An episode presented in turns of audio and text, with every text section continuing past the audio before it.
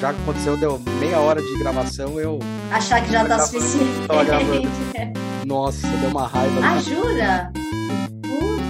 Olá, meu nome é Hulk Chanel, sou professor universitário, design de produtos, sócio criativo da Atom Studios, youtuber e podcaster. Eu tô aqui com a Luciene. Para quem acha que um bom perfume só tá nos frascos, tá muito enganado. Tem muita coisa que seduz a gente por esse sentido olfativo e é sobre isso que a gente vai trocar uma ideia aqui e vai tentar entender como as marcas elas expressam isso e seduzem a gente de, é, de maneiras totalmente diferentes. Luciene Ricchiotti é publicitária, pós-graduada pela ISPM São Paulo, especialista especialista em perfumaria, consultora nas áreas de comunicação, desenvolvimento de produtos com fragrâncias e criação de marcas olfativas. Ganhou ampla experiência profissional em cargos de criação e gestão em diversas agências de grande e médio porte do país. Foi redatora e diretora de projetos especiais na BBN Internacional, Business Brand Network. Atual diretora acadêmica da Estação Perfume Atelier, atua desde 2006 como professora universitária na graduação, pós-graduação e MBA nos cursos de Comunicação e Administração de Empresas, nas faculdades FAAP São Paulo, Unip, Exanc e Unesp. Atual professora e curadora do curso de Branding Olfativo da ISPM Tech. Autora da Samus Editorial e editora Matrix com cinco títulos nas áreas de comunicação e perfumaria, incluindo o livro Estação Perfume, da editora Matrix, 2018, e o livro Caixinha Aromoterapia 50 Cartas para Conquistar Equilíbrio e Bem-Estar, 2021, pela editora Matrix. Então, Luciene, obrigado por ter aceitado aí o convite e vai ser um prazerzaço falar com você. Eu que agradeço, acho que é sempre uma oportunidade de, de, conversar um pouco sobre isso, de divulgar, das pessoas tirarem as dúvidas, né? Porque é uma área nova ainda no Brasil, né? No, no mundo inteiro, na verdade, mas é uma tendência muito forte e, e, a gente trabalhar o que o que, que a gente vai veio aprendendo no mercado, né? Que os, nós nós somos um conjunto de sentidos, né? Uhum. E, e, de certa forma até hoje toda a parte de, de comunicação empresarial explora só o auditivo e o visual ali. É. Só essa parte sinestésica, repente, né? Tem várias outras. Né? Sim, sim, e tem muitas outras e que se completam, né? E que aí que a comunicação fica melhor. Michel Serret, que é um filósofo francês, tá. ele, o livro dele sempre me impressionou muito, que ele diz assim, que eu sou redatora de formação, né? Ah, que legal. E, é, e a linguagem, para mim, você vê, eu estou com uns cinco livros já, a linguagem, sim, eu adoro sim, escrever, adoro, né? Verdade. E, e, ele sempre me incomodou muito, que ele diz assim, a linguagem anula os nossos sentidos, tipo, ela bloqueia, ela bloqueou, quando veio a linguagem, a gente se foca tanto nela, que a gente acaba esquecendo de perceber o cheiro das coisas, mas tudo isso influencia a gente. Sim. Mesmo sem a gente querer, mesmo sem a gente perceber. E eu acho que quanto mais o marketing veio começando a trabalhar as emoções, mas ele descobriu que a emoção ela vai muito além da linguagem. Então, você criar um vínculo afetivo tem coisa, tem cheiro, tem toque. A nossa memória emocional, ela não é assim, ai, ah, eu gosto tanto daquela pessoa, uma vez ela me falou isso, abre aspas. Não é assim que rola, entendeu? Então você fala, ai, eu gosto porque, nossa, porque eu gosto. Mas o que, que você gosta? É, uma, é um conjunto, né? É o cheiro, é o tom de voz, é, é o toque, é o olhar, então é um monte de coisas, é completamente sensorial. O ser humano, ele trabalha todos os sentidos ao mesmo tempo. Quer você queira, quer você não, a sua memória emocional está sendo formada vinculada aos cheiros, principalmente aos cheiros, que a gente aprendeu aí nesse caminho, né? O homem primata trabalhava especialmente o olfato no cérebro, hum. Se desenvolveu e começou a cuidar das emoções também. E é a mesma região. Que louco! Por isso que a gente tem... é louco isso, é, é a mesma região do cérebro que controla as emoções, percebe o olfato. Por isso que o nosso olfato a gente diz que é a mais emocional dos, é o mais emocional do sentido. Ah, é? é o mais emocional? É o mais emocional, porque você sente, você entra numa cozinha e sente um cheiro de bolo saindo. Aquele momento ratatouille, dependendo... né? Momento ratatouille. É né? ratatouille, é. Você vai lembrar do bolo da sua avó, você vai lembrar. A gente gosta ou não dos cheiros pela nossa memória emocional só. Porque é pela é emoção é que eles são capazes de nos despertar. Esse é o grande diferencial e o grande valor que o marketing olfativo, que uma marca olfativa vem agregar num trabalho de branding, que é conseguir criar uma memória emocional vinculada à sua marca muito forte. Mas é, faz parte de, de um trabalho de dar poder para uma marca. Cara, isso é muito incrível, né? Eu lembro que quando eu passo na. Você fez eu lembrar de duas coisas, né? Uma coisa foi o livro aquele Rápido e Devagar, Duas Formas de Pensar que ele coloca uhum. justamente isso, né? Os dois sistemas, aquele sistema um que é eu ainda não dei nome para as coisas, eu ainda não dei simbolismo, não dei significado, uhum. eu simplesmente sinto e daí você vem com o sistema 2 que dá uma bloqueada nessa história, né? Falar, ah, não, eu tenho que botar valor, ou sentido, ou significado para as coisas, né? E uma outra coisa que eu lembrei, que foi a primeira vez que eu comecei a entrar em contato com isso, não faz muito tempo, né? Uns 10 anos, sei lá, quando eu passar na frente da loja da Nike e tem aquele cheiro característico da Nike. As empresas, elas trabalham fortemente com isso. Tem a ver com o que quando se faz um estufativo? Tem a ver com, por exemplo, a Nike e a Adidas elas vendem o mesmo uhum. produto. Só que o brand, uhum. o posicionamento estratégico, como ela se coloca mercadologicamente, é diferente. Um é esporte, performance, e o outro é mais underground, né? Que seria a uhum. Adidas. Mas os dois estão vendendo a mesma coisa. Como eu faço isso olfativo? É, ju é justamente isso. É a personalidade da marca e do que ela quer uh, despertar em relação na parte de características dela é que uhum. diferencia uma da outra. Porque a marca ela tem um posicionamento.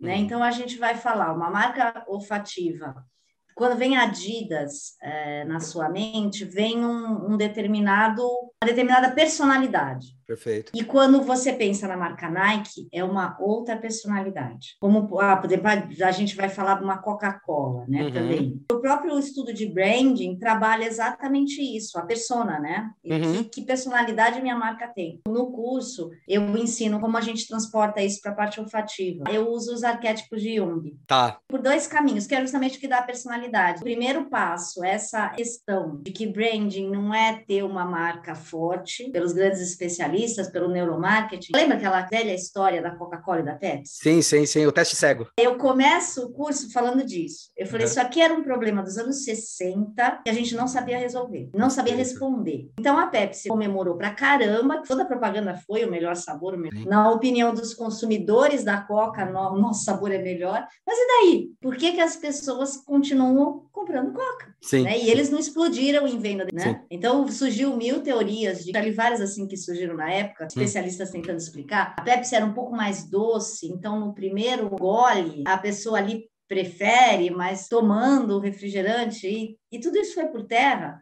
quando a gente descobriu que a preferência por uma marca ou outra é devoção. A Coca foi uma marca sem saber de toda essa teoria que a gente sabe hoje, né? Uhum. E criou um vínculo emocional com o consumidor tão gigante que não importa se o gosto do outro é melhor. A criança foi criada ali desde pequena com aquele vínculo com a Coca-Cola muito mais do que a parte emocional da Pepsi conseguiu fazer. Talvez esse jeito mais da comunicação dela, de é. bater mais de frente, de bater mais de frente. É, é não, não é por acaso que, tipo, o Norman Rockwell criou o Papai Noel Vermelho para Coca, né?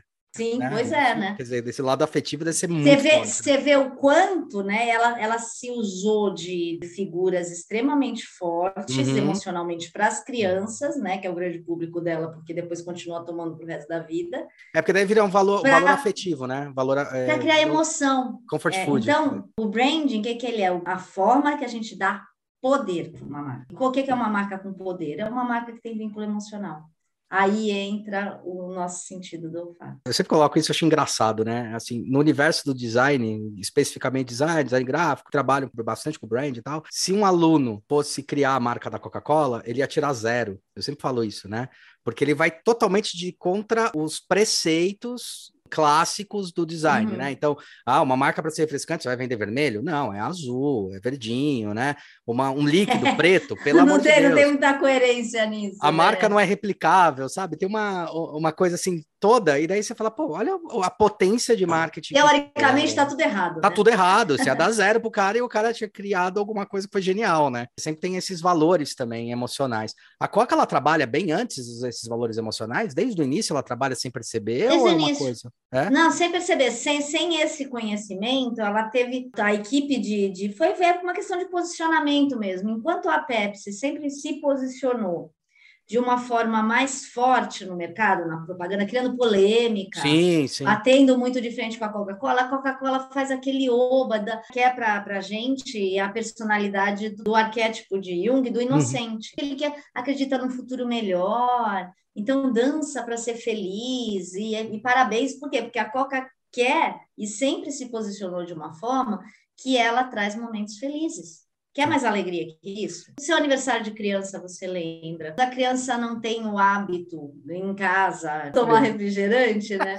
Eu tenho uma história tão boa, deixa eu te contar, porque a minha filha tinha uns dois aninhos e meio, três, né? Ela foi sair da casa do meu cunhado, passou pela mesinha, era um aniversário, né? E ela passou pela mesinha de centro, baixinha na altura dela, e fez assim numa coca-litro, virou pro, virou pro meu cunhado e falou assim: tio Lele, deixa eu levar lá em casa, não tem. Parecia uma criança carente, sabe? Mas caíram de pau em mim, me encheram a paciência. Eu sou super natureba, né? Uhum. Mas eu deixava ela, eu deixo até hoje, eu levava no NEC, eu acho que faz parte, né? Uhum. Eu, mas aqui em casa não tem, né? Ou tem no sábado, ou tem assim, né? Então ela tem esse vínculo com a Coca infernal, porque era o máximo para ela pegar uma Coca-Cola. E, e, é, e é uma marca que faz questão de criar isso. Sim de, que é, sabe, seu aniversário de criança. Então, isso, isso é emoção pura, né? O Simon Sinek no Golden Cycle, né? Quando você começa a analisar assim, você percebe que o porquê da existência da Coca, ela está muito vinculada à felicidade. É isso. Eu vou felicidade. trazer felicidade para você. Tipo, então, não você tem... não combate um bicho desse? Não, não combate. Não combate. Você não combate, você fala, ah, você vai ser mais feliz comigo. O abra a felicidade. É... Bem... Você não consegue alterar a história que ela conseguiu criar. Esse vínculo que eles sempre criaram com ser feliz, com emoção para valer, com com os tipos de evento isso aí. que eles Coca-Cola isso aí, sabe? Com esse tipo de evento que ela sempre patrocina, tudo. Sim. É isso, gente. Branding é poder. Desculpa cortar, que eu lembrei agora, não, achei claro, não, legal, legal, em cima do que você está falando. Quando eles fizeram aquela máquina que o cara colocava a fichinha, era um promocional bem divertido, acho que foi numa universidade. E daí começava a sair, sair uma Coca-Cola, aí saía a segunda com uma moeda só. Aí saía a terceira, o cara ia hum. pegando. Aí depois saía o sanduíche de metro, sabe? Que eles iam levar para a universidade e iam dividir com a galera. Achei uhum. muito divertido assim. Muito legal. É, você vê, tá sempre vinculando a emoção, sempre vinculando a alegria, a vale a pena. Eu uso em aula isso, um vídeo viral, né? Já, tá. já mais novo, da Coca-Cola do México. Tá. Eles começam contando a história, assim, olha, nós pegamos o homem mais velho do mundo, que na época era um senhor de 113 anos, que eu quero estar igual a ele com 113 anos. Aí aparece ele, né, falando assim, depois some para mandar uma mensagem pro bebê mais jovem do mundo. E aí vem o áudio dele enquanto o nenê tá nascendo, né? Que legal.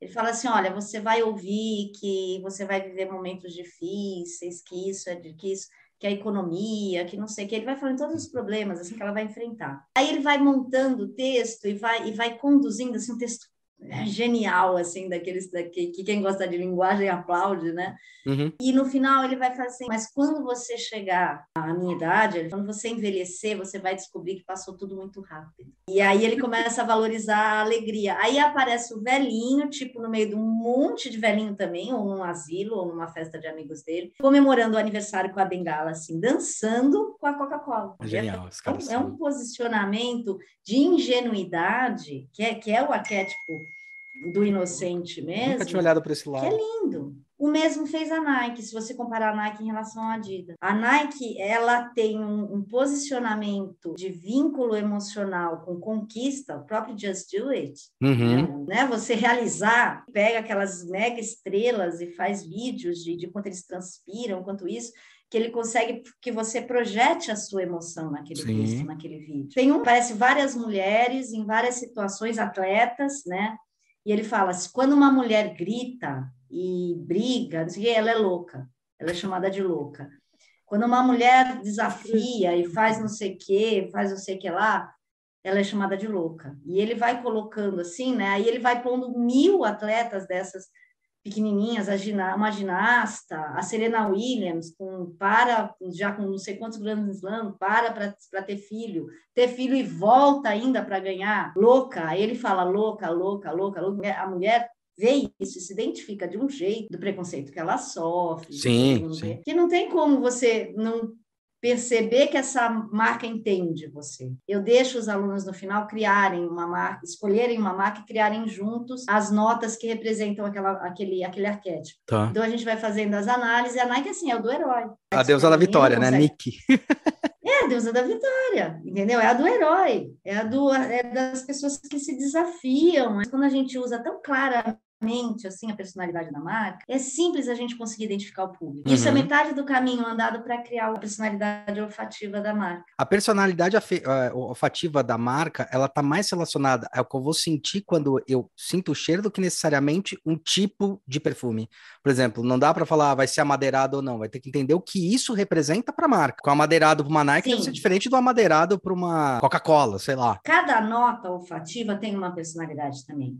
E tá. também está vinculada, aí é uma outra área de Jung, ao, ao nosso inconsciente coletivo. Tá, perfeito. Então, a gente estudando os perfumes pela história, tem, tem notas que estão extremamente vinculadas de forma universal, que entram naquela questão de universalidade emocional, né? Uhum. Então, você fala em rosa, no mundo inteiro, rosa é colo de mãe, rosa é amor. Você lembra aquela época? Um ano super, uma, uma influência do, do terrorismo mundial muito forte. Naquele ano, os perfumes mais vendidos tinham nota de rosa. Entra no inconsciente coletivo. A gente naturalmente procura um cheiro que, que nos traz uma, uma sensação emocional confortável. Entendi. É a mesma coisa os perfumes sintéticos, quando Gabrielle Chanel coloca no Chanel número 5 uhum. os aldeídos. Uhum. Quando a mulher estava procurando poder. Ah, ela legal. não queria mais se associar, ela não queria mais sim, ser associada a uma flor. O Chanel saiu ali no final da Primeira Guerra, fez um sucesso absurdo durante a Segunda. Durante a guerra, perfumes caem, mas os soldados americanos que tinham oportunidade compraram o Chanel número 5 na Europa e, os que voltaram levaram para suas esposas também, porque elas ficaram sozinhas trabalhando. Sim, sim. Então, a Gabriele, sim. quando ela encomendou essa criação, tem uma frase dela fantástica, que a moda, ela não é natural. A moda, ela é uma coisa artificial. Natural é a gente andar nu, né? A gente vestir uma roupa é uma coisa artificial. Então, eu não quero um perfume que cheire a uma flor, a algo natural. E as notas sintéticas estavam começando, e quando é, foi criado o primeiro perfume prestígio, de é, um prêmio que a gente chama, né? Uhum. O primeiro com o uso de notas sintéticas. Qual que foi o primeiro? Foi, foi o Chanel? O primeiro que ganhou no prêmio? Não, o primeiro a usar a nota sintética foi um acorde, o acorde Fugé. Ele se chamava Fugé. Acabou virando um acorde. Que louco! Ele usa a cumarina, que são notas sintéticas, e uhum. acabou virando o que a gente chama de acorde. É uma combinação. Uhum. Fez tanto sucesso que essa combinação é usada. Por exemplo, o Azarro é um perfume Fugé. Virou uma ah. classificação olfativa. Tá. Então você usa aquele acorde que todas as casas de fragrância compõem, a gente conhece a composição clara dele, uhum, né? Uhum. E vira um acorde, e esse acorde tem, tem uma personalidade também. Eu, eu cheguei a desenhar frasco de perfume, né? Muito tempo, assim. Uhum. Foi muito legal entender nota de toque, nota de borrifação, uhum. entender como é que funcionava na pele, por que, que alguns funcionavam muito bem na hora da borrifação, por que, que não funciona aquele papelzinho que o cara cheira, sabe? Porque, tipo, não tem o é, tom é, da sua aí. pele. É. Mas eu lembrei de um perfume que eu tinha visto na época, que ele é feito com umas flores específicas, ele é bem caro, uns 900 reais. Ele é feito com umas, umas flores que elas só dão uma certa periodicidade do ano e o perfume só lança naquela periodicidade. Agora eu não tô lembrando qual que era, mas tem assim, Olha que valor simbólico até para isso. Assim. Sim, é, hoje, hoje isso aí já não deve ser mais. A produção ela, ela consegue ser anual porque a estocagem sim, desse sim. tipo de óleo é muito gigante, né? A grande missão que a perfumaria traz é justamente isso, é você conseguir ter um acorde, você vai ter uma fragrância criada especialmente, transmite a personalidade da sua marca. Só que tem que fazer parte de um programa de branding. Porque como a gente diz que a memória olfativa, ela vai junto com as emoções, é agora você falou da fitinha, até lembrei disso também. Quando você apresenta uma, uma fragrância para o seu consumidor, hum. o astral dele tem que estar tá muito legal. Senão ele vai remeter a coisas muito ruins, né, cara? Você estraga, né?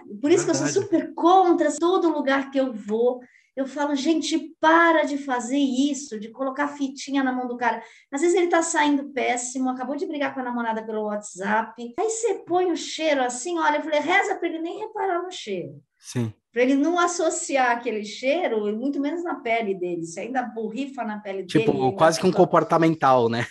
É, entendeu? Você já associa aquele cheiro com uma coisa coisa, uma emoção ruim que ele está vivendo. A Sephora de Paris, antes dela apresentar um perfume, tem vários vídeos. Se você olhar na internet e no YouTube, tem um monte. Ela coloca os vendedores dançando, uma baita música, chamando os, os consumidores para dançar também, vira uma festa. É uma experiência, né? Gera uma experiência. Experiência. Então vira um negócio muito legal, aí ela apresenta o perfume. Então, todo, todo o clima que ela cria, ela cria com base na personalidade daqui, vai mostrar. Você trabalha os outros sentidos para que a pessoa realmente entre nesse universo. Os melhores perfumes estão nos menores frascos ou as amostras grátis também? Não, é. Qual que é a questão dos melhores perfumes nos menores frascos? É o preço mesmo. É, então, a gente fala de perfumes que um frasco de 50 ml custa 2 mil reais. Isso aí. Então, vai comprar um de 400 ml, entendeu? Mas isso é valor da marca, na verdade, não é necessariamente a essência, né? Não, tem muito da matéria-prima. Tem, tá. Então, se você vai falar de um óleo essencial, por exemplo, básico, mas um óleo essencial puro de jasmim, para fazer um quilo de óleo essencial, você leva quatro toneladas de flor. É um volume absurdo, cara. absurdo. Você pensa o que, que é você a área que você precisa para colher, para plantar. E o jasmim, para ter o melhor óleo, ele é colhido no fim da tarde. Nossa, que legal! Então você pensa de colher quatro toneladas de jasmim nos finais de tarde, quantas tardes você precisa, uhum. para transportar sem estragar, porque é uma matéria-prima extremamente frágil. e é nisso que as notas sintéticas vieram nos ajudar. Tornou o perfume mais acessível. Uhum. Existe o jasmim sintético, lógico, você põe no nariz, você vai sentir o que é um jasmim puro e o que é o jasmim sintético. Por isso que, que tem perfumes que, que conseguem trabalhar um preço mais acessível, realmente por uma matéria-prima não natural. Você vê um monte de gente fazendo teste de cheiro, né? Tem até um filme aí clássico, o Hannibal, né? Eles fazem um teste de cheiro para descobrir onde o cara tá, né? Onde o Anthony Hopkins está, que eles descobrem que ele está né, na Itália, realmente quantas notas, qual é a nossa capacidade de sentir diferentes notas? Como é que funciona? A nossa nossas... capacidade olfativa. Eu nunca vi estudo que fala assim de quanto a gente tem a capacidade de sentir. Né? Uhum. Mas você pode ver, por exemplo, quem tem o um nariz muito treinado, uhum. aí você vai falar do pessoal de, de dos perfumistas, né? que a gente chama de, de palete do perfumista, né? Uhum. Tem 3 mil notas. Né? E eles sabem distinguir uma a uma. Você põe, põe na fórmula, ele põe no nariz, ele fala tudo que tem ali. Às vezes, assim, o nariz menos treinado pega o ah, tem madeira. É, uhum. mas é cedro ou é sândalo? E a gente treina para isso. Eu nunca me esqueci. Uma vez eu montei um, um perfume num curso que eu que eu dou de perfumaria, né? Junto com o Alfredo Monteiro, que é um perfumista da Vomens. Tá, tá. O Alfredo, o Alfredo foi um mestre querido meu, adoro o Alfredo, a filha dele também. E aí eu montei um perfume para minha filha. E aí eu fiquei lá, né? Os alunos estavam todos juntos, eu fui ajudando. Eu falei assim: ah, Alfredo, deixa eu me divertir aqui um pouquinho. Aí eu montei primeiro a memória só, né? Montei as, as notas que eu queria. Eu acho que eu quero assim. Eu dividi lá quanto eu queria de cada uma. Eu tinha colocado duas gotas de uma determinada nota sintética que tem cheiro de, de algodão doce. Tá. Ele olhou, ele falou assim: Lu, põe uma. Eu falei, que precisão absurda é essa? Ele falou, faz dos dois jeitos. Aí eu fiz, na hora que eu senti com duas gotas, eu, pô, mas é mesmo. É mesmo, sabe? Ele estava certo. Dizer, e de quantos a... ml a gente está falando quando você está preparando? Não, a gente estava falando, é, a gente estava falando de 10%, mas eu estava preparando com 20 gotas. Então, assim, o grau, eu venho treinando há muitos anos isso. Apesar Sim. de ser publicitária, né? Eu estou na, na, na perfumaria há bastante tempo e treino e monto e crio e sento com, com os perfumistas e discuto com, com muita assim, clareza, né? E nisso você vê a, o treino da perfumaria do nariz, realmente a capacidade da gente sentir as notas é gigante. Quanto mais treino você tem. Então os caras têm uma, uma, capacidade milimétrica, assim, de, de, de entender São, cada é... tom. Que louco! A criação começa no papel. Parece gastronomia, né? O cara ele vai é imaginando é o sabor. E, né? Não, é exatamente assim. Mesmo a gente faz quando vai comprar um perfume, por exemplo. É uma Sim. coisa que eu ensino ensino, que ninguém ensinou para gente o nome dos cheiros. A gente tem o nome das comidas muito simplesmente, muito, não é? É, verdade. Quando é criança, bota coisa na boca, a pessoa fala chocolate. Você hum, já entendi que é bom, né? Aí bota brócolis.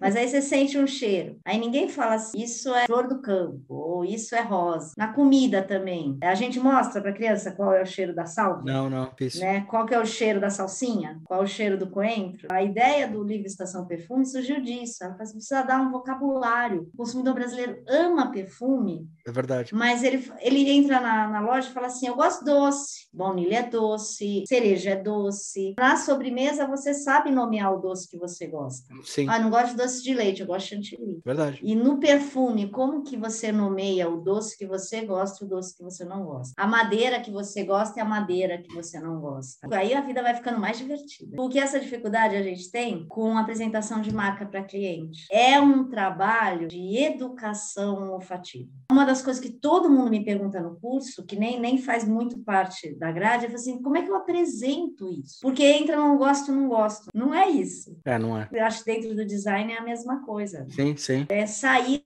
do gosto, não gosto. E É, e qual percepção que você quer atingir, qual é que você quer atingir. Aí vai muito dessa questão de conseguir fazer o cliente nomear as notas que estão ali. Às vezes faz uma grande diferença você levar as notas separadas. Ó, a composição é essa aqui para aqui representando uma personalidade arrojada, mais energia. Você deixa ele sentir, aí você apresenta o conjunto. Mas esse negócio de mandar separado, não, às vezes não corre o risco. A história do ornitorrinco, sabe? Que o ornitorrinco Hum. é o pato aprovado pelo cliente. Ah, é? não, não, porque ele vai ver tudo junto.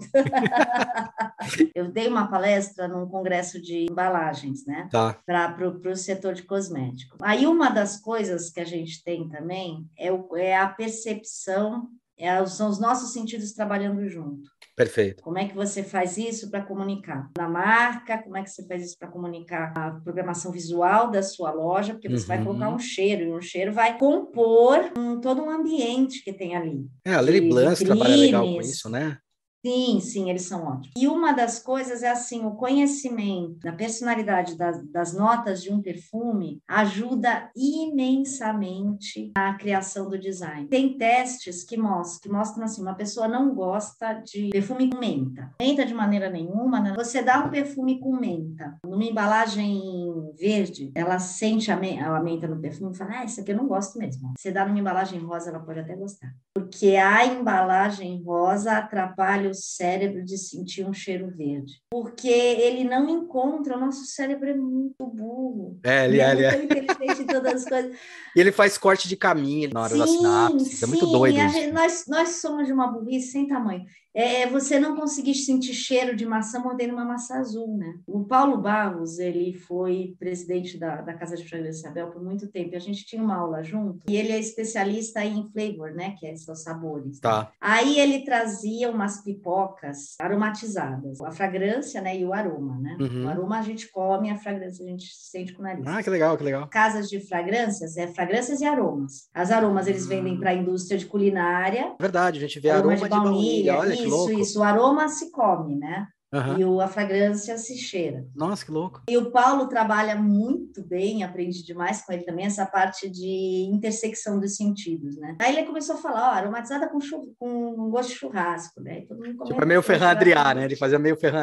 Experiência gust- gustativa. É, é, e a gente, assim, na hora do intervalo, ele começava, né? Ele falou assim, gente, agora nós vamos voltar, todo mundo bebendo água, todo mundo limpando o paladar. Vocês vão primeiro provar essa pipoca aqui, e eu quero que vocês digam o que é, né? Aí você escutava assim, ó, não, é cítrico. É, é cítrico, é uma fruta, é uma fruta, não é uma casca, outra é só a casca da fruta. Eu tô, cada um tem, tem uma percepção diferente. Você estava naquele momento com um blé na sua boca, sentindo um açuquinha ali, uma tangerina, né? a percepção sensorial ali era bem assim, mais o gosto. Aí pegava mais pipoca para ver se você conseguia sentir de fato alguma coisa. Ele falava assim: bom, então vamos entrar na sala e vamos ver se vocês descobrem o que é. Se vai ficar mais claro o sabor para vocês. Quando entrava na sala, o perfumista dele jogava a nota na ventilação e aparecia a foto. Era uma carambola. Na hora que o nariz sentiu o cheiro e os olhos viam aquela fatia de carambola, assim, salivava. O sabor faz assim, ó.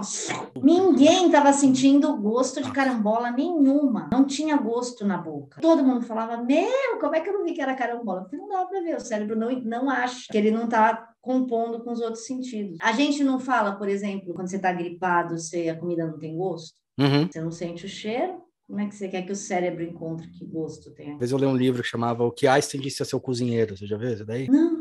É muito legal, porque ele está descrevendo, né, de uma maneira um pouquinho mais físico-química as coisas que acontecem no cérebro. Uma passagem que me marcou foi por que, que a gente gostava de gordura. Quando você morde a gordura, na verdade, ela vai instigar todas as suas papilas, mas aquela que você gosta mais vai se ressaltar mais. Que ali dentro tem todas essas fragrâncias, daí ativa de uma né? maneira muito particular, né? Quando a gente é, transporta todo esse conhecimento para a área de marcas, é justamente a gente conseguir transcrever para o sentido do olfato toda uma personalidade que a marca vem, vem tentando trabalhar junto no mercado. Uma vez que eu ouvi falar, eu comecei a prestar atenção nas coisas, assim, McDonald's, hum. né, o estilo que eles têm, a Nike ficou muito marcado para mim, principalmente que eu saí ali do IED, que é ali perto do Janópolis, é. ia passar na loja da Nike, se passar na frente era Nike.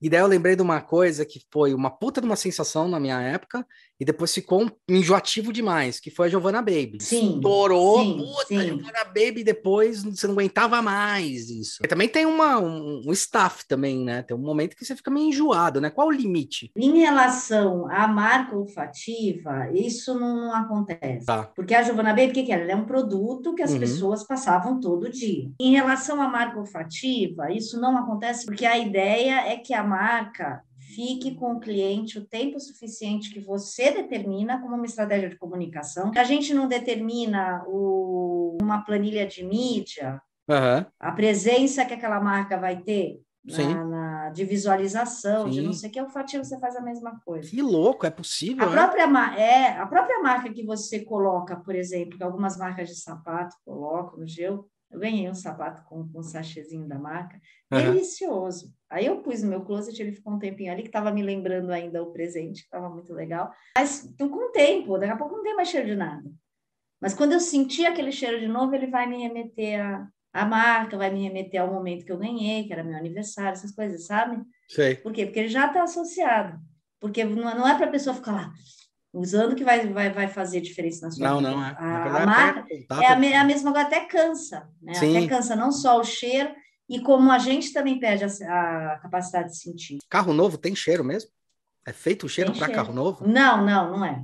É ao contrário. O carro novo tem um cheiro. Uhum. Que, na verdade é cheiro de plástico. Plástico Sim. com borracha. Com... borracha. E você, você é o que, que você faz? Você sintetiza aquele cheiro para fazer um perfume com cheiro de carro novo. Uhum. Entendeu? É ao contrário. Não foi criado um perfume com o cheiro do carro. Foi sintetizado do que, que é o. Existe uma, uma, uma máquina para fazer living. Ele é um captador de moléculas do tá. ar. Tá. Aí ele puxa essas moléculas e essas moléculas podem ser analisadas e criada um óleo sintético com aquele cheiro. Que louco! Mas tem que tomar muito cuidado. Por exemplo, Napoleão Bastos, que foi o criador do Malbec, uma vez a gente estava falando tá. disso, e é, que ele é, é uma figura queridíssima nesse mercado, né? Aí o Napoleão estava falando assim, não, deve, deve fazer living de uma barriga de grávida, né? Eu falei, meu, é muito louco, de repente depende, depende do hidratante que aquela grávida Sim, passa, verdade, né? verdade. Né? E depende, dependendo, e ele, e ele fala de alguns foras que já foram dados homéricos, assim, tipo, passar alguma coisa, eles querem fazer um living de um amanhecer na, na floresta tropical sabe? Então põe a máquina lá, enquanto está nascendo o dia, vai ter aquela coisa de orvalho, vai ter um cheiro verde muito forte, aí, aí vai embora, né? Um cheiro um pouco aquoso, terroso, né? Que é a terra, quando começa a bater o sol, levantando aquele, todo aquele cheiro de terra. E se passar alguma coisa sacudindo um cheiro errado ali, vai captar no, no, no a máquina vai captar um gambá, né? Le, le, le, le gambá. É, passar no gambá foi bom. Adorei, nunca tinha pensado no gambá, mas é isso mesmo. Entendeu? E, é, e aí é, é, é, mais ou menos assim que funciona, né? Então você fala, o cheiro do carro novo é isso.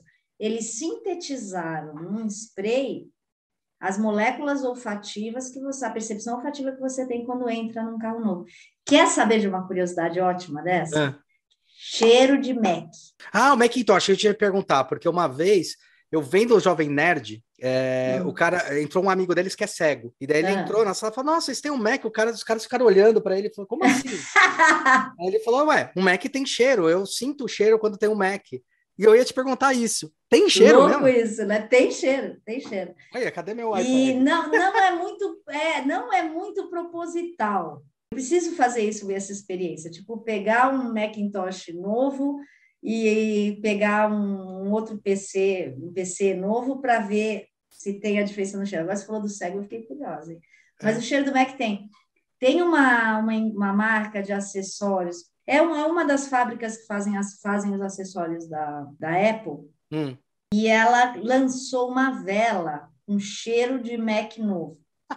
Esgotou. Eu tenho as matérias, eu, eu uso isso também em várias, várias coisas. Esgotou. Meu, por que, que a pessoa compra uma vela com cheiro no Macintosh novo? No mesmo motivo que ela compra um cheiro, Mac por 12 mil reais.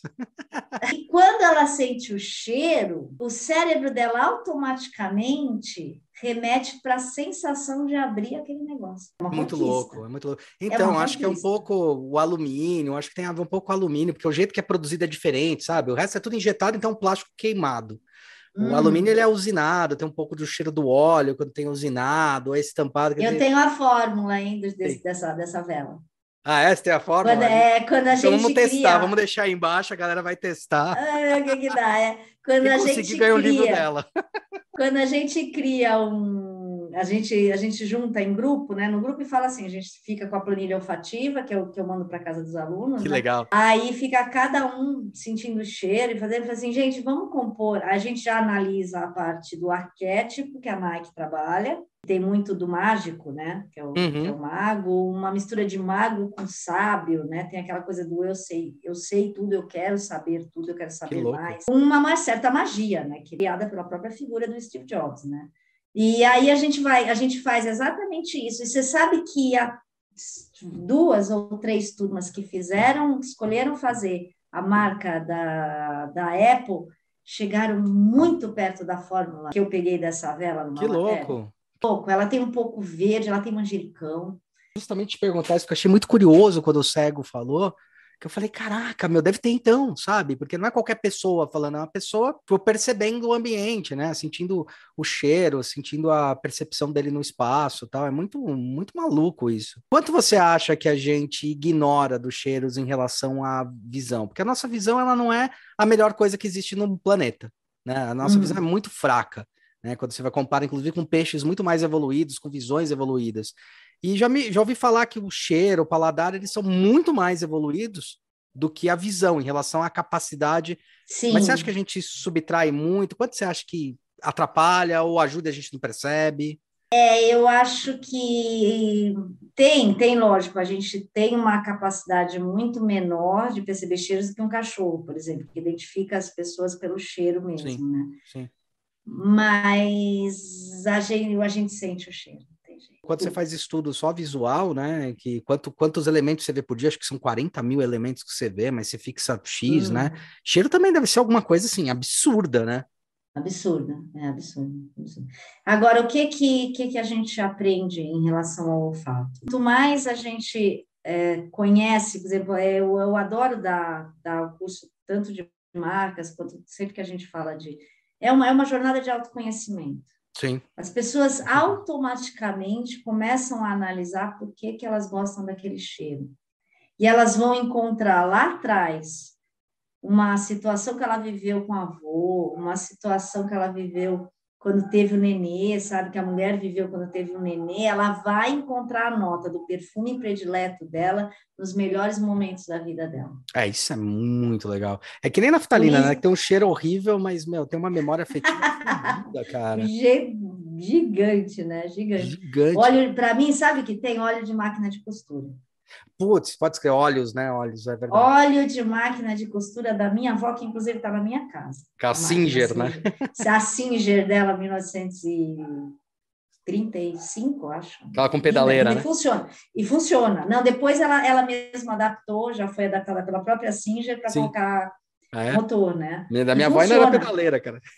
É, não, é, ela tem, ela tem o pedal ainda, sim, né? Sim. Mas aí a minha avó fez uma adaptação e pôs a, o motor. E uma vez eu chamei o rapaz da Singer para dar uma regulada nela, eu não costuro, infelizmente. Mas eu tenho vontade só de mexer na máquina. E minha mãe costura. E o rapaz da Singer veio e falou assim: ela sabe que não existe máquina igual a essa, né? O cara ficou se dobrando, eu falei, filho, é muito velha, né? Só para funcionar. E aquele cheiro da minha avó ali na, na máquina, e eu sentindo o cheiro do óleo, porque às vezes ela punha óleo, não sei aonde lá. Eu lembro até do frasquinho de óleo em cima da máquina, que ela precisava lubrificar. É da casa da minha avó, né? Acho que tem aquele cheiro. É, é muito louco, né? Eu vi uma vez, até conversando com a Cintia, ela, ela tava descrevendo a Cintia é, Lee, ela até tava, que trabalha com marketing, fashion marketing e tal. Ela falando, meu, teve uma vez que a gente foi mexer numa loja, de repente a gente mudou a parte interna da loja, e os clientes começaram a reclamar, porque não tinha mais aquele barulho da tábua rangendo. E pro, pro dono da loja era incômodo, profundo para os clientes foi horrível quando tiraram, entendeu? Botaram piso. Olha, era, era uma, uma referência emocional. É, uma referência é, emocional. é muito Olha louco. que barato. É, isso, é, isso não, é. não... Porque eu desenvolvi bem mais o olfato do que o paladar. Eu hum, como as ah, coisas pelo, che pelo cheiro. Uhum. Minha mãe sempre falava assim: cheira para ver se tá bom. Eu falo, não, tá bom, né? Ela, ah, não tô assim, não, não tá bom, não bota, daí botar na boca, viu que tava ruim, sabe? Eu sempre senti muito pelo, pelo cheiro, por essa, essa capacidade. Eu acho muito louco o quanto isso pode puxar você para algumas experiências. Agora, estão fazendo teste disso para filme também, para essas sensações para o cinema 4D? Como é que está o andamento disso? Como é que funciona? Olha, o tudo tudo nessa área deu um, uma pausa por conta da pandemia, né, dos cinemas e tudo. E eu, inclusive, me, me chamaram para um, um trabalho para a gente começar a desenvolver quando a gente fala da, da realidade virtual também, né? Uhum, é, como é que você vai querer colocar as pessoas numa realidade virtual, que elas é, o metaverso, né? interajam, né? o metaverso, se não tiver cheiro, gente. Tem muita empresa também trabalhando o cheiro digital, né, para trans, transmitir cheiro pela internet. Caraca, como é que vai fazer isso? Aí é um negócio muito louco. Eles estão mexendo com um negócio, eu já li, mas ainda é, a, é um segredo a quatro chaves a ideia é conseguir despertar cheiro neurologicamente. Puta merda, entendi. Através de simbologia. Mexer despertar... na sua memória e você sentir o cheiro. O contrário daquilo que eu falei, que a gente está com o negócio na boca e vê Perfeito. sente o gosto, é cutucar lá o seu cérebro, não sei de que jeito que os caras vão arrumar para fazer isso, mas cutu mexer no seu cérebro você sentir o cheiro. Nossa, eu, eu sempre acho super complicado quando você vai mexendo com cada vez um público maior, né? Porque você consegue trabalhar com restrito, aí você vai ampliando dependendo do poder da marca e da condição. Cara, como é que a coisa que mais complica na hora de projetar, ou na hora da gente pensar um projeto, ou até uma, estrate uma estratégia, um posicionamento de marca, é o que está entendido como uma coisa mais geral na cabeça das pessoas que eu posso trabalhar e vai ser entendível, porque uhum. hoje, inclusive, a gente sofrendo um choque de cultura, que é a cultura ocidental com a oriental, meu, tá sendo assim. É, tem coisas muito antagônicas, sabe? Em, muito, percepções, muito mesmo, assim. É com o passar do tempo e do próprio, da, da própria, por exemplo, a percepção que as pessoas têm dos cheiros mundiais, você sabe que existe isso também, né? Na parte cultural, né, a gente tem, um, desde muito antes, vai desde que o Brasil é Brasil, vamos dizer assim, desde que o tempo das grandes descobertas, onde a Europa já ia habitualmente à Índia pegar especiarias, Perfeito. Era uma, era uma, uma coisa, um comércio muito. É a Rota forte, das Índias, né? né? Acharam aqui a por Rota acaso. Das né? Índias, Tem o nome né? de Índia por causa disso, pô. Pegou uma calmaria, o cara veio para o lado errado. Exatamente. Que a gente tem conhecimento dos cheiros que tem lá. Né? E que a gente usa nos perfumes orientais, por exemplo, da família oriental. A gente tem uma série de associações emocionais que nós fazemos com alguns perfumes orientais os orientais da baunilha, os orientais dos especiados, que é uma outra categoria Verdade. também, né? Massalas trabalha bastante. que a gente usa isso e o que a gente usa demais nessa nessa construção de marca. Ele está online, eu faço tudo isso na, na, na, planilha olfativa que eu mando, né? Mas tinham duas etapas. Você vai ver, você vai participar de você vai ver que massa.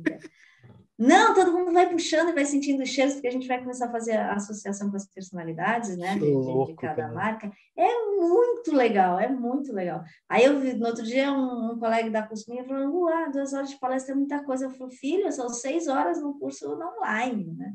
E ninguém tira o olho, porque eu vou fazendo trabalhar a parte sensorial muito forte, né?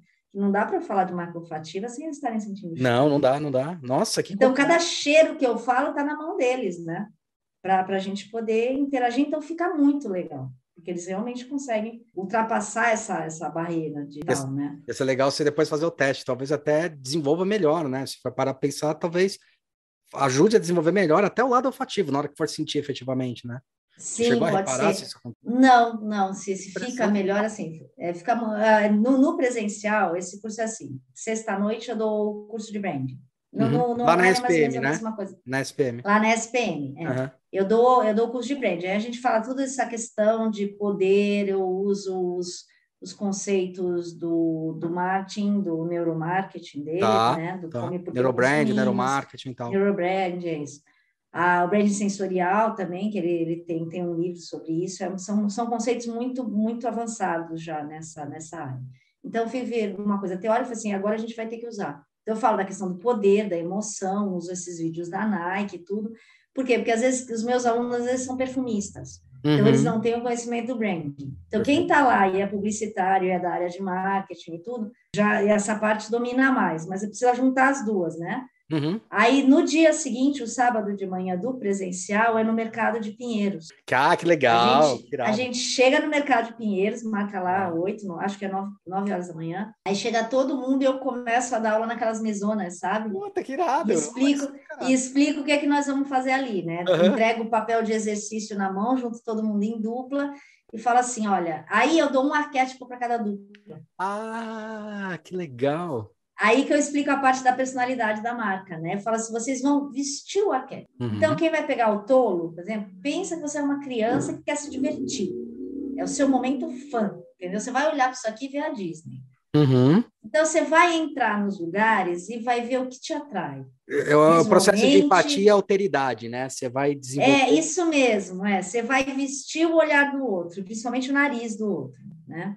O que, que atrai uma criança quando ela entra no mercado de Pinheiros ali, né? Para onde ela vai? Aí, aí eles já foram na loja de doce, no caramelo, aí vai, cada um vai fazendo as suas. Tudo isso tem cheiro, né? Sim. Aí o quem a dupla que pega o governante, né, já já começa a se identificar mais assim, o que o que que te dá um horror, né, quando você pensa que você é uma criança? Aí aí um do- do- dos já em vários cursos assim, um dos meninos que pegou o, o tolo falou: "Gente, quando eu entrei na, na charutaria, me deu um, uh, aquele cheiro de vô que fuma, fuma charuto em cima de você, sabe? E, e aí, assim, você vê como a gente vai sentindo, né? Que é meio universal esse tipo de coisa, tanto dos arquétipos, que o Nino sabia muito bem o que ele estava colocando ali. São 12, vamos lá, vamos ver se vai tudo junto. O tolo e o inocente, que são, são diferentes. São né? os antagonistas, tolo- são os antagônicos, né? São sempre. Trabalha com esse antagonismo, né? Sempre. É, são, na, na verdade, um pouco complementar. Os dois se remetem à infância, né? Tá. Mas o tolo é aquela, é aquela infância engraçada. Tá. O que é legal dos arquétipos é que todo arquétipo tem, a gente analisa a característica e os medos. Perfeito, Você tem perfeito. que tomar muito cuidado. Então, o tolo tem medo do quê? De ser inconveniente. Porque às vezes ele é. É aquele cara que faz piada demais, entendeu? É, é o tio do pavê Eu- para comer. É. Não, não, não me estraga o tolo. Tô Tô aqui. Tudo bem. É, o, o tolo, sabe que ele é MM. Sim. É tolo total, né? Aquele fazendo tirando as cores, não sei o que. É a brincadeira. O tolo é, Uhum. é um lado brincalhão. Uhum. né, da criança que aqueles aqueles pirulitos enormes assim, tudo isso tem cara Perfeito. de tolo, né? Marshmallow, é a criança que quer brincar, quer se divertir, quer dar risada. Perfeito. O inocente é a criança que quer sonhar. Tá. É, a, é a criança que pensa nas fadas. É a Coca-Cola total, é Disney. Sim. Disney é inocente total que faz você sonhar com um mundo melhor. Que aí você fica que nem boba lá olhando aquela, aquela festa de fogos, né? E fica todo mundo assim, porque né, é uma inocência muito grande, né? O mundo Sim. é lindo, né? Aí a gente tem o governante, que é, a- que é o poder. Nesse, nesse governante, você vê como é, como é engraçado que o mundo vai evoluindo, né? Sim, sim. Tudo Sim. muda, né? O governante antigo, se a gente for falar de uma perfumaria old school, é madeira, é tabaco, é uísque. Mas se você pensar num, num poder mais moderno, Contemporâneo, vai. você vai entrar nos caras da internet, o pessoal do Google. Não vai dizer que esse cara não tem poder? Pra Esse cara governa o mundo. O cara Sim. governa o mundo. Ele puxa, ele puxa o negócio da tomada, nós estamos fritos aqui. Sim. entendeu? Ele sabe mais do que ele sabe mais do que eu do que eu pesquisei no ano passado. É, aliás, é, tem um livro sensacional que é o Poder do Hábito que mostra isso, né? A, é isso a mesmo. Target fala, meu, sabia que a menina estava grávida antes do pai saber que a menina estava grávida. Esse é um dos cases. Cara, é isso mesmo, é um absurdo. É. Então, então é hoje tem esse, esse, esse governante também, né? Então tem que saber dosar, que nota, que qual é a qual, qual a idade, vamos lá, e a personalidade uhum. onde trabalha o seu governante. E não tem nunca assim, a gente fala masculino feminino, não, é a personalidade. Ah, é, é a. Então, o herói é a mulher também, sim, sim, é sim. o homem também, a gente fala. E essa é a magia. Todos nós temos esses arquétipos dentro. De sim, sim, sim. Uns a gente se identifica um pouco mais num determinado momento. Alguém já cansou de ser herói, entendeu? E falou, vamos parar com isso. Aí, aí vamos lá. E tem o cuidador, é aquela pessoa que pensa no outro. Todas as marcas associadas à saúde tem uma personalidade cuidadora. De nós tratamos melhor você, o seu bem-estar está aqui dentro. Então, para você construir uma marca olfativa para esse perfil de público, você usa notas que abraçam, você usa notas que confortam. A gente entra nos chás, a gente entra naquele cheiro de comidinha caseira, Aliás, uma vez a gente estava fazendo uma marca para um cliente agora, começou a identificar, o objetivo dele era o chamate, ele queria entrar na, no Sudeste, e o objetivo dele era derrubar o café, ou fazer as pessoas, ao invés de tomar o café, tomar o chá. E na pesquisa uhum. qualitativa que a gente foi fazer, foram três meses de pesquisa, levantamento de dados, a gente falou, cara, esquece o café. O café é outro momento das pessoas, o café é o momento do parar, é outra coisa tem um valor uhum. muito mais potencializador aí. A gente descobriu que as pessoas bebem mais chá do que café na quantidade. Na, quando você hum, compara. Olha, legal. É, quando você compara mulheres, homens e tudo, você descobre que chá assim vence, sabe? De longe. E o chá ele tá associado a você dar aquele momento do relaxamento. O café não. O café é o momento Não, é verdade. E daí fala, meu, então vamos trabalhar esse momento da pessoa querer relaxar. Então, muitas pessoas que tomavam chá não tomavam café. Mas pessoas que tomavam café, muitas delas tomavam chá. É isso que a gente chá, entendi. E qual o momento, Olha né? que interessante. Vai descansar, o momento é que ah. vai relaxar. E aí foi muito engraçado, porque ele falou: Nossa, legal você ter falado isso. Meu, três meses depois a gente levantando os dados e tal. O cara ele falou: Puta, legal você ter falado isso, o produtor de chá. Porque realmente os dois têm cafeína. Eu falei: Não, eu sei. É, mas a cafeína do café ela potencializa muito rápido o corpo humano. E a cafeína do chá, ela na verdade vai descendo esse nível aos poucos. É, são dois tipos de ação diferentes que a cafeína. É. Só me fala Olha, isso quatro meses louco, depois. Né? Para entender qual é a diferença. Não, adorei. Ah, o, o sedutor, que a gente chama de o amante, né? Tá, Esse tá. o amante, é, o amante sempre deu uma, uma grande confusão né, nos cursos. é porque o amante, é, o, o amante é o Dom Juan, a grande personalidade do amante. Então, é, é aquele da sedução mesmo. O amante não é do amor. Uhum. Né? O amante é, é a questão do, do, de todo sedutor. Então, uma nota de uma, de, uma, de uma marca que tenta passar toda essa sedução da mulher e do homem, né? Então, tem aí tem notas que, que remetem claramente a ações de sedução. Né? Uma mulher sabe que perfume ela vai usar, que não vai seduzir. Sim, sim. Né? O homem também, né? Sim, sim. Não, de todo todo o caminho, o que, que a gente faz? Ajuda a entender o ser humano. O Napoleão mesmo tem uma frase que ele diz: uh, Eu não entendo de perfumes, eu entendo de pessoas. Perfeito, perfeito. Você não consegue criar uma marca que tenha afinidade com o público se você não entender perfeitamente aquele público. Perfeito. Perfeito. Medos, é, desejos, sonhos, angústias. Então, você tem que colocar essa marca a serviço desse, desse universo, que é extremamente rico, né? Que é extremamente complexo e, é. e, cheio de. de... Idiosincrasias.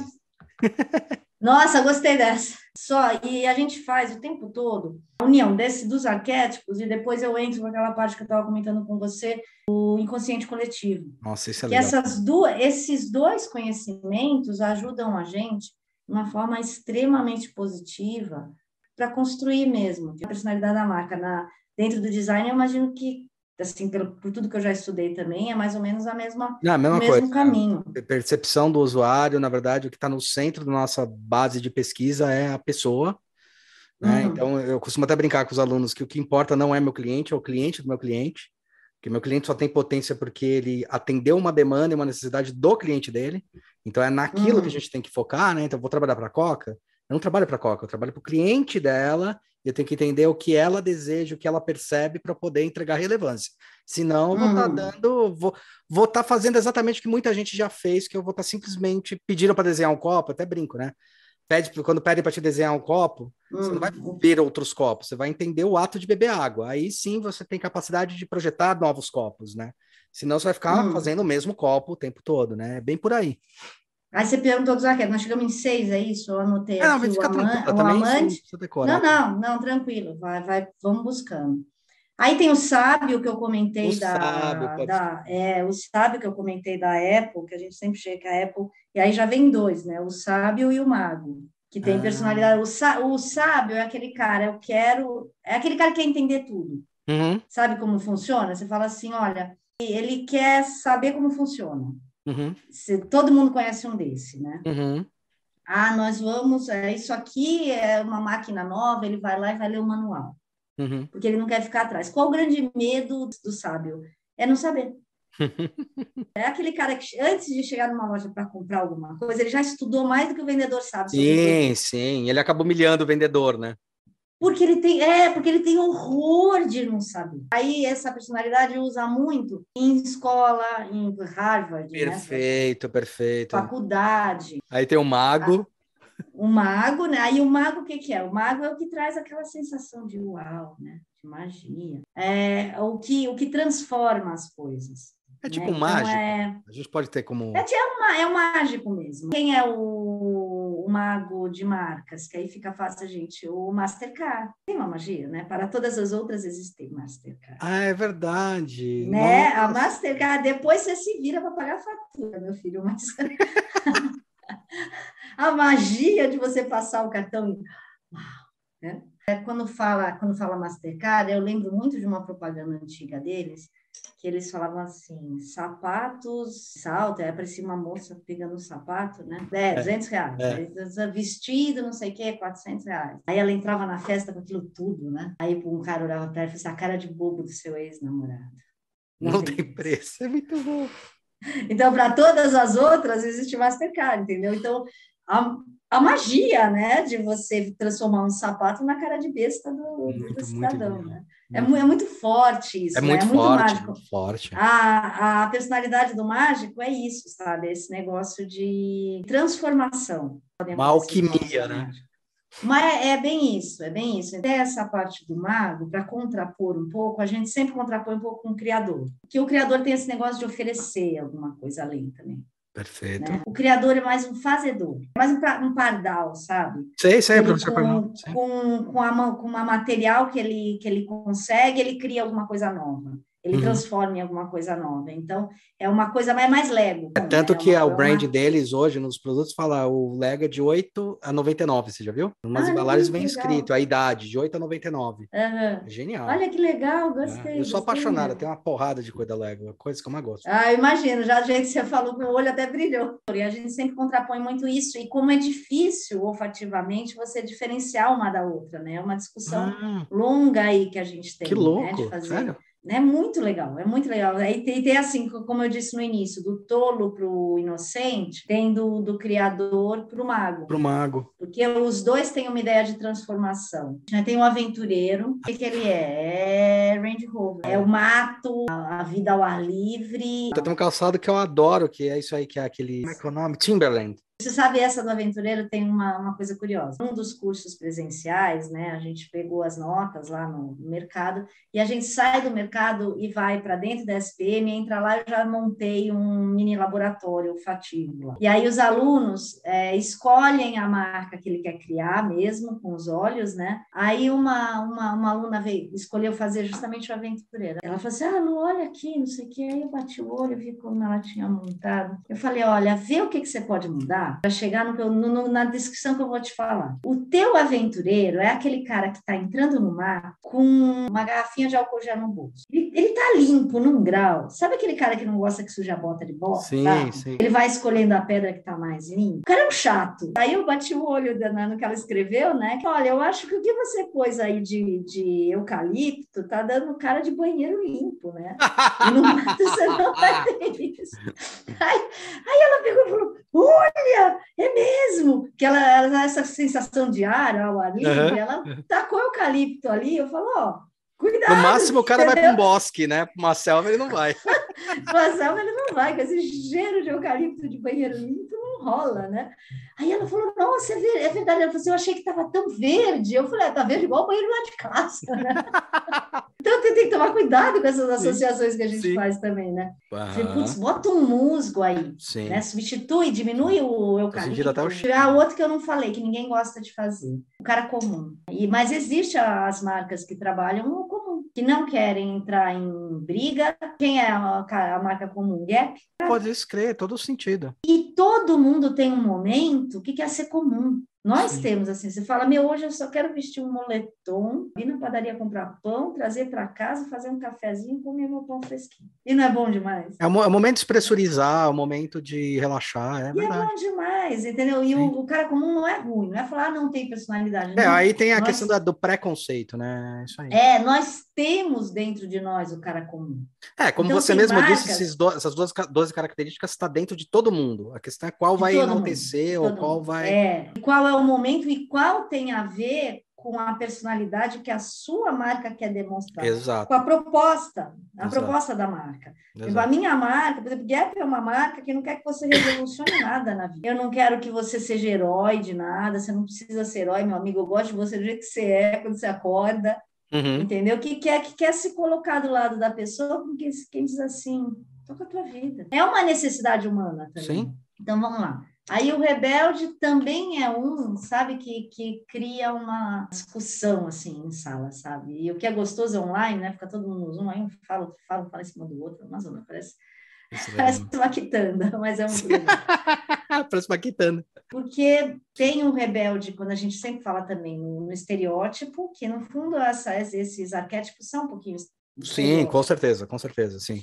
sim. Então tem o rebelde que é o estereótipo, aí a gente aí já entra naquele James Dean, assim. Aí a gente vai puxando muito pro couro, também pro cigarro, para bebida, né? E tem gente também que já vai para um rebelde que se que cola muito no aventureiro, que é aquele cara que fala vou largar tudo e vou sumir. Vai para você construir uma marca olfativa dentro dessa personalidade vai da compreensão profunda que você tem da proposta da marca que você está Nossa, é complexo, é. É uma coisa ou é outra, né? Uhum. A coisa mais gostosa é quando você monta uma fragrância, um blend, e a pessoa sente e fala a sensação que você queria. Nossa, é muito legal, é muito legal. Não é muito legal, é, é muito, é legal. muito legal. Eu montei, eu montei um pro dia, no almoço do dia primeiro e aí veio a minha família, veio a família da minha irmã, veio a família do namorado da minha sobrinha. E eu montei um blend para cada um e coloquei também no difusor para perfumar a casa, né? Bem positivo, querendo retratar amor, dar um pouquinho de energia, né? Então eram quatro notas, só um negócio bem simplesinho. Ela sentiu o cheiro, ela falou assim: Lu, sabe o que eu sinto? Eu sinto que eu ganhei um abraço porque eu tô indo para um lugar muito legal. Eu falei, nossa, era isso que eu queria. Genial. Eu estou trabalhando num projeto agora da marca de um banco. Na verdade, esse banco já tinha uma marca olfativa criada, né? Eles não queriam perder isso, só que ao mesmo tempo eles não queriam apresentar como ela foi colocada já alguns anos atrás. Foi um trabalho de trazer a marca para um pós-pandemia, que é para as agências físicas ah. de contas VIPs, né? Uhum. Tem outro projeto projeto que esse é mais divertido ainda, que é para produto para sex shop, né? Aí esse é muito divertido, gente. Muito, muito, muito. Montando, vai recebendo os, os, os blends também da, da, casa de fragrância, né? Passando e testando com as pessoas. Fala, aí uma, uma moça fez assim, falou, nossa, eu quero esse aqui na periquita. Eu falei, meu Deus! Eu falei, olha, acertamos, viu? Estamos legal. Porque ela, ela sentiu um negócio de sedução, assim, no ar, que ela amou, ela amou. E aí eu fui juntando, é muito divertido. É muito que divertido. legal. Lu, eu e... queria muito te agradecer pelo bate-papo, foi genial. Eu adoro esse lado, sempre quis conversar com alguém sobre esse lado, desde quando eu descobri que tinha alguém especializado nisso, quando a a, que eu falei, a Cintia ali comentou comigo, eu falei, puta, meu, eu preciso muito. Isso faz muito tempo. Acho genial, fantástico que você trabalha. Como é que eu faço para ter o teu curso? Como é que eu faço para entrar em contato com você, ter o curso? Onde é que eu vou? Vou na SPM? Vou deixar todos os Vamos links ó, é, aí embaixo tem... na descrição. É, eu, mando, eu mando. Você acha que eu já mandei? Não, é, talvez é, eu tenho no, meu, no meu Instagram, arroba lu, underline né, R-I-C-C-I-O-T-T-I, e eu, eu, eu fiz agora há pouco tempo uma postagem também fantástica, deixa eu fazer uma propaganda, eu amei. A SPM, a cada curso que acaba, ela manda uma pesquisa, né? Os, os alunos recebem a pesquisa para. Então, eles avaliam se o professor é, correspondeu, correspondeu o conteúdo, se o professor. E o meu deu, deu cinco estrelas em todas as respostas, de, todas as, de todos os alunos que responderam, de todas as, as perguntas feitas, né? Aí isso já faz, já faz um tempo que, que vem acontecendo. Eu falei, pô, eu não conto para ninguém, justo eu que sou da área de comunicação também, né? Uhum. Aí eu fiz uma série de slides, né? E postei no Instagram as respostas. Eu fui printando na, na, na, página da SPM que me mandou as pesquisas, né? Aí eu dei um print e fiz um slide com cada um, um, um JPEG com cada resposta, né? Com a res, no final, cinco estrelas, cinco estrelas, cinco estrelas, cinco estrelas. Aí, se você recomendaria o curso, daí sai 100%. Aí tem a, a mensuração que eles fazem. Então é muito legal, é uma satisfação Nossa, muito grande. Então está aberta a turma, nós vamos ter a primeira turma de 2022 agora em abril. Tá. Já está aberta. Tem o link na minha bio do Instagram, dentro do site da SPM, no, nos cursos da SPM Tech, né, que é a pós-graduação, também encontra o branding olfativo. Tem um livro também, Estação Perfume, não é um livro de branding, é um livro para entender a composição das fragrâncias, né? Sabe outra coisa que nós não falamos? É que tem tanta coisa para falar, gente. Isso é a estação perfume. Vai estar tá embaixo para vocês, inclusive, o link para comprar. tá, já, obrigada. E o Estação Perfume, e tem também uma coisa também que as marcas estão trabalhando, é uma tendência, que é a perfumaria funcional que as pessoas pós-pandemia começaram a querer saber para que, que serve o cheiro. E eu lancei um livro que é uma, um livro caixinha que chega é aromaterapia. É uma outra, é só para completar, né? Que é uma outra face da, das coisas que eu, que eu amo, que eu sou jardineira, né? Então eu tenho horta, te falei no começo que eu falei que eu fico procurando sim, o que, que eu plantei porque eu esqueço, eu também sou a jardineira desorganizada. E aí eu ensino a usar as ervas como para que, que serve o cheiro, entendeu? Hum, entendi. Uh, você não precisa ter o óleo para usufruir do, do bem que aquele que aquele cheiro, que é outra característica do cheiro. O cheiro também ele tem uma composição química que aciona, dá diversos estímulos ao nosso cérebro, uhum. que é a função de relaxar, que é a, ou de dar energia, né? Uhum. E, e nós temos, além da questão emocional, a gente tem uma questão físico-química mesmo, uhum, e uhum. atrelada à cara. Então, isso é isso é uma tendência do mercado. Você vê que o Boticário lançou Sim, uma linha de perfumaria verdade. e terapia, né? Aromaterapia. Uh, várias né? outras. Aromaterapia, é várias outras marcas. E, e nas marcas a gente usa uma marca funcional também. Então, olha, eu quero que quando. Isso para muito para ponto de venda, né? Uhum. Quero que a pessoa entre no lugar e queira ficar que simbolize a minha personalidade, mas que dê a ela uma sensação tranquilidade também. Então a gente trabalha essa parte funcional dos cheiros também, que é outro outro mundo delicioso que você Nossa, casa com a composição. Muito legal isso. Isso é sensacional. Eu não sei alguma coisa minha, eu sempre fui sensorial. Né? Eu andei, eu peguei peça minha e um amigo meu que tinha uma agência e fazia material de ponto de venda para Nivea, os primeiros sabonetes líquidos, assim, ainda era novidade no mercado um com função esfoliante e outro com função, acho que ainda existem esses produtos, com função hidratante. Tá. Então, além de limpar a pele, ele dava um, um valor maior. E, o, e no ponto de venda, o objetivo era justificar por que, que esses produtos eram mais caros que o sabonete, que só limpa a mão, que só limpa Perfeito. o corpo, né? Perfeito. Aí a gente trabalhou de uma forma sensorial, nas peças, a embalagem do, do, do esfoliante era feito na textura arenosa, da, que fica grossa que nem uma lixa, né? A foto do, do hidratante tinha o verniz UV, que dava aquela sensação de óleo, que ele vinha com óleo de amêndoa. Perfeito, né? é então, o touch. É. Então a gente trabalhou sensorialmente isso. E tudo isso é, veio para mim dessa forma né? Eu começando a trabalhar assim, um dia eu fui convidada como professora da FAP eu fui convidada para cuidar de um curso da área de marketing em perfumaria, dentro Legal. do perfume. Aí foi um abraço. Aí eu entendi tudo, sabe? Aí eu comecei a entender de perfumaria, que eu sou apaixonada desde criança, e a perceber que era muito fácil traduzir tudo, tudo que eu é, escrevia. É, fácil para você. não, não, é, é por aí. Mas sabe quando foi uma coisa que eu me apaixonei? Sim. Eu falei, gente, dá para fazer isso, né? Dá para eu contar uma história com cheiro, né? De eu transmitir uma emoção. Por exemplo, quando eu escrevo um texto e eu quero que a pessoa chore quando lê aquele texto, eu posso fazer um cheiro que emocione também, um choro positivo, né? Que uhum. toque o coração dessa pessoa, que faça ela lacrimejar, assim, sabe? Isso é muito e assim isso. vai, é muito Isso é, é sensacional, é, eu acho sensacional. Eu gosto de estudar muito essa, que eu costumo brincar com os alunos, que eu brinco, depois eu explico por quê, mas eu falo, é a não linguagem. Eu sei que é uma linguagem, mas é aquela linguagem que eu ainda não dei nome, não dei sentido, não dei, né? É uma coisa que acabou ficando um vício, eu dou de exemplo, que é o, o a luz, né? Então você tem por que, que, a luz quente ela é para você relaxar, né? Não é porque ela é para ser feita para relaxar. A gente estuda muito essa questão das cores e a importância. É. Sua sensação circadiana, aliás, faz com que o seu corpo biologicamente, na hora que termina a luz, ele começa a entrar num estado de repouso. Uma questão, então não é a luz amarela que deixa você mais tranquilo. É, o seu corpo reage dessa maneira, entendeu? É muito louco isso. Eu queria convidar as pessoas mesmo para entrar nesse universo, né? Vai lá no Instagram, tem uma integração bem, bem legal até com as pessoas que às vezes é, perguntam alguma coisa, eu vou me dedicar mais a movimentar mais o Instagram.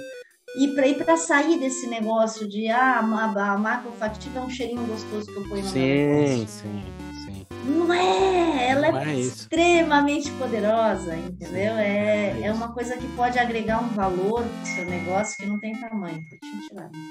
Bom, galera, é isso aí. Bom dia, boa tarde, boa noite para quem estiver ouvindo. Como vocês sabem, às quintas-feiras sai nos agregadores de podcast, segunda-feira, para ver a carinha dela e a cara da nossa conversa no YouTube. Não se esqueça de se inscrever no canal. Vai atrás lá do curso que vale muito a pena e